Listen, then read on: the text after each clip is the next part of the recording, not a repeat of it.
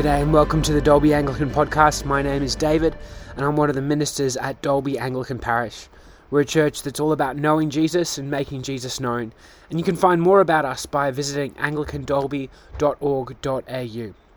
This week's sermon is entitled Love and it focuses on Mary's song. It's the last of our Advent series, The Coming Saviour, and the text is Luke chapter 1, verses 39 to 56. We hope you enjoy the sermon. Gospel of our Lord Jesus Christ according to St. Luke, chapter 1, beginning at the 39th verse. Glory to you, Lord Jesus Christ. At that time, Mary got ready and hurried to the town in the hill country of Judea, where, where she entered Zachariah's home and greeted Elizabeth. When Elizabeth heard Mary's greeting, the baby leapt in her womb and Elizabeth was filled with the Holy Spirit. In a loud voice she exclaimed, Blessed are you among women, and blessed is the child you bear. But why am I so favoured that the mother of my Lord should come to me?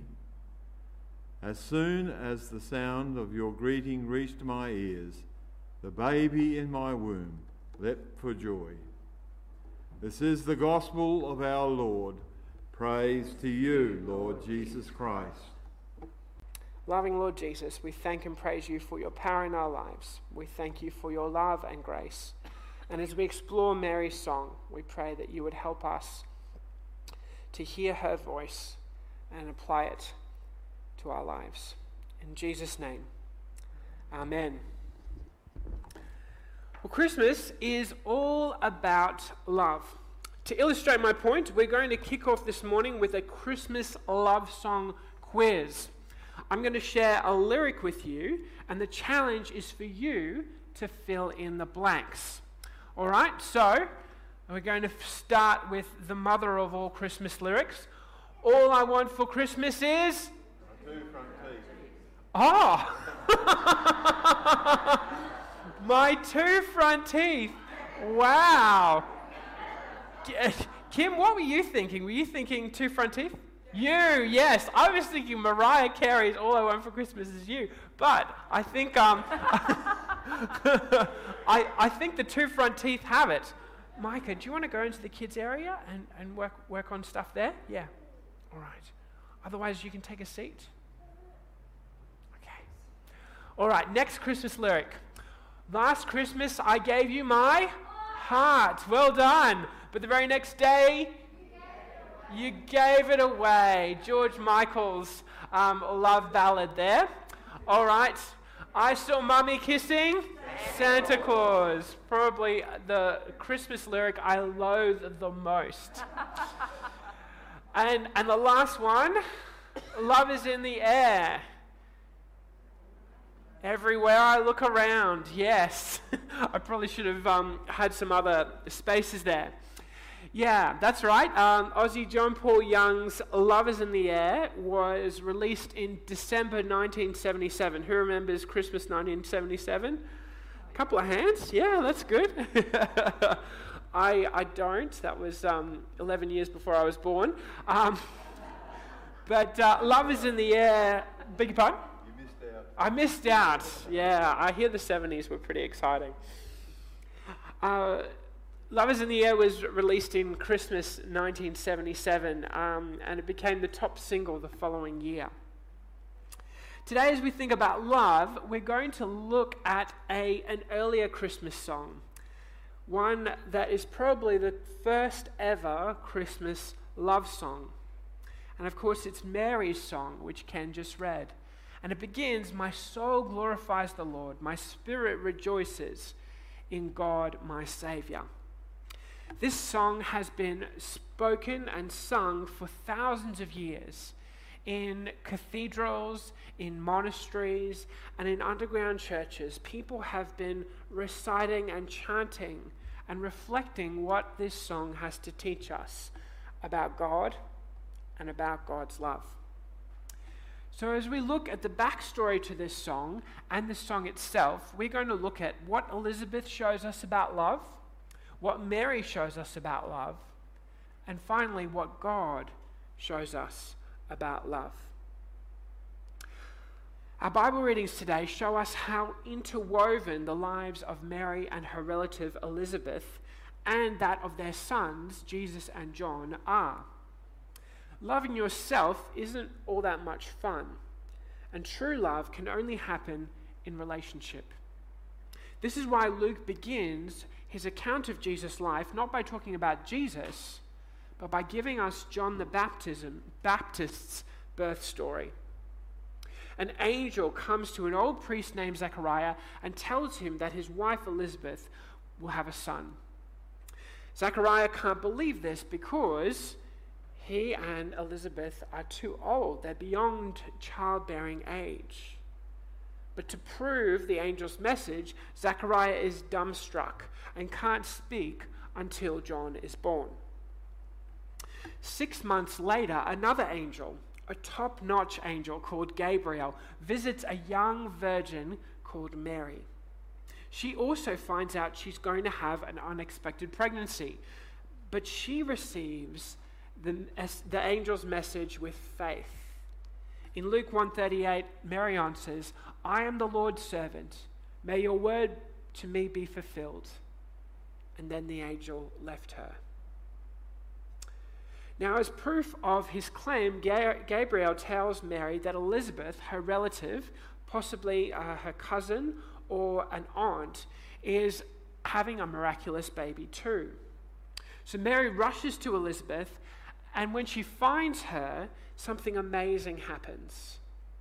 Luke tells us that when Elizabeth heard Mary's greeting, the baby leapt in her womb, and Elizabeth was filled with the Holy Spirit. Now, it's at this point that Elizabeth takes center stage in the story, and she has an opportunity to sing. She sings, Blessed are you among women, and blessed is the child you will bear. But why am I so favored that the mother of my Lord should come to me? As soon as the sound of your greeting reached my ears, the baby in my womb leapt for joy. Blessed is she who has believed the Lord would fulfill his promises to her. Now, if you grew up in a Roman Catholic church, you'll realize that um, part of the Hail Mary prayer is Elizabeth's prayer.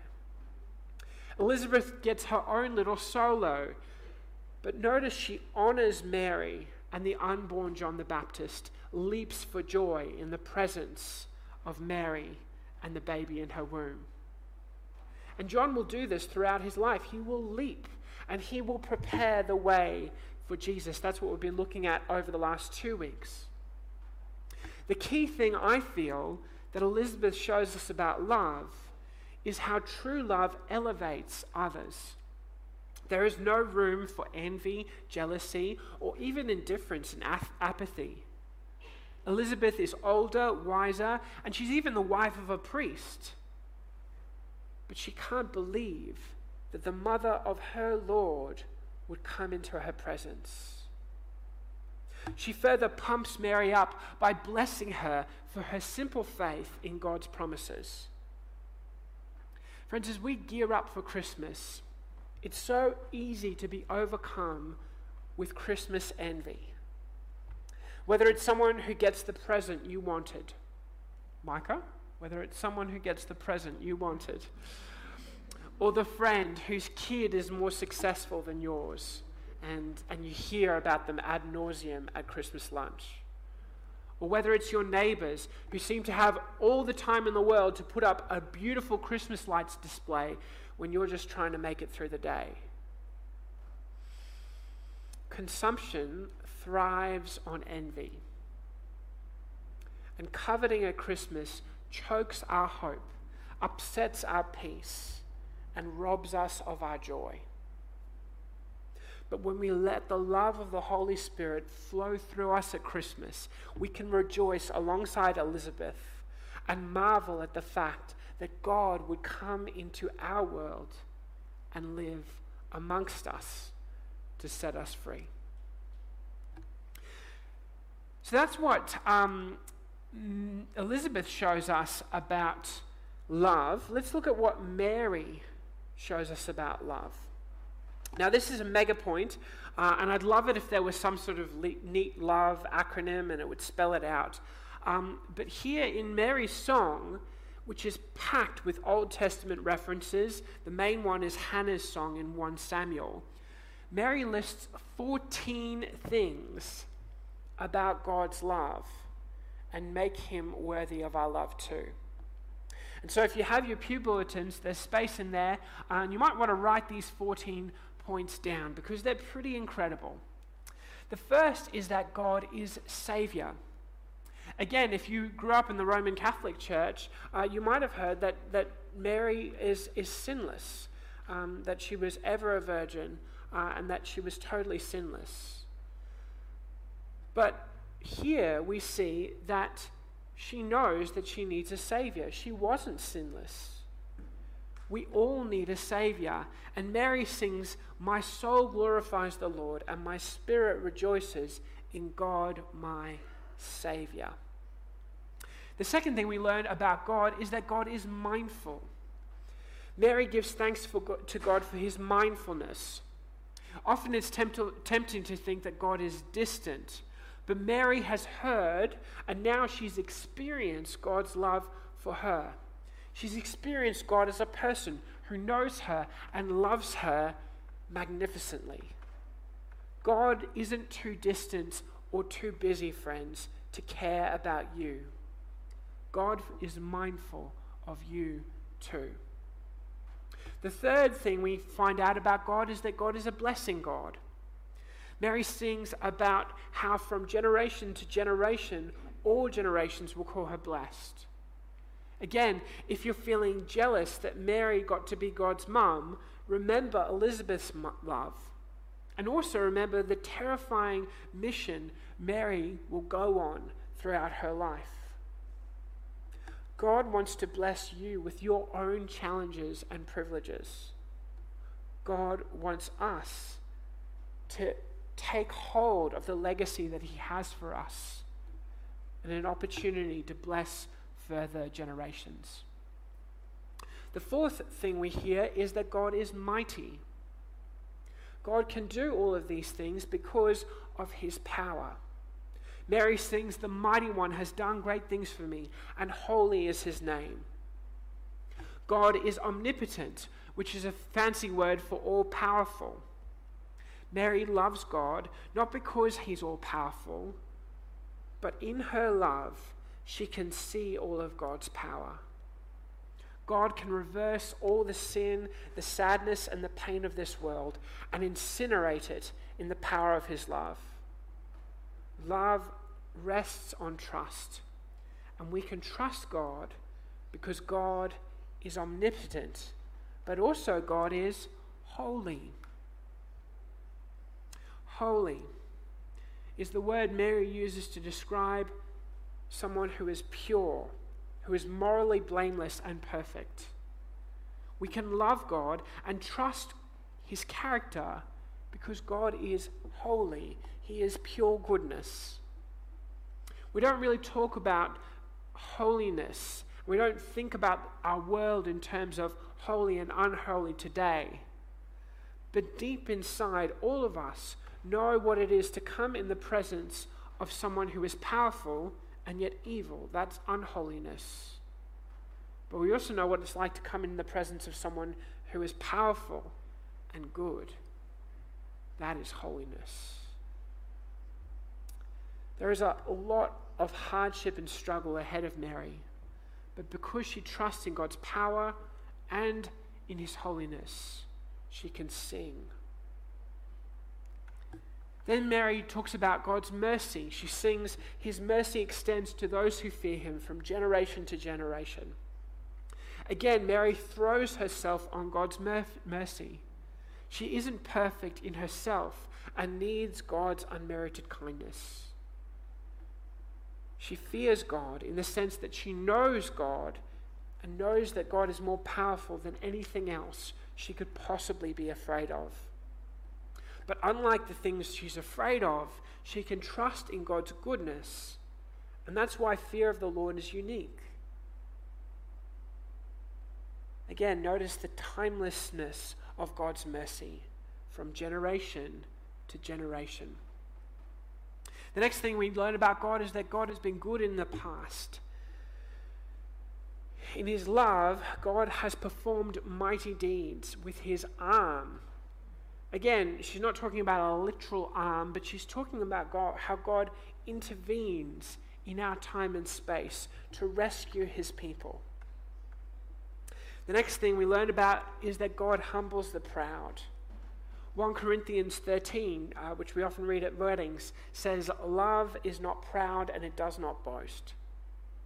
It's difficult to love anyone when you're proud because you're so caught up in yourself.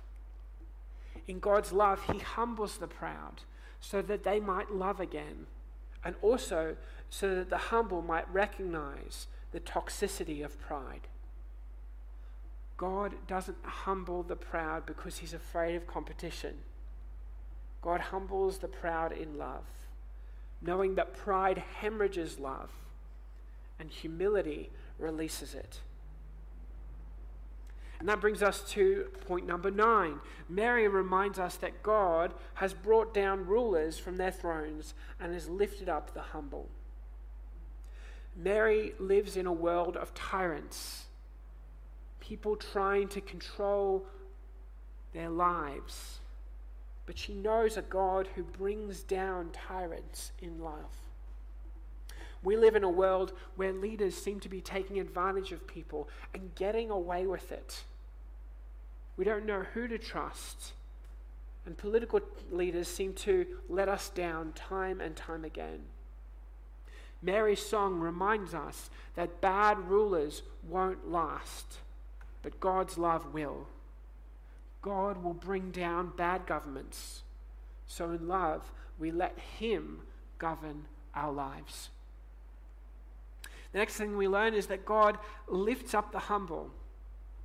Love doesn't force or coerce. And if we're going to be agents of God's love, like Mary was, we need to humble ourselves, knowing that it's God who lifts us up.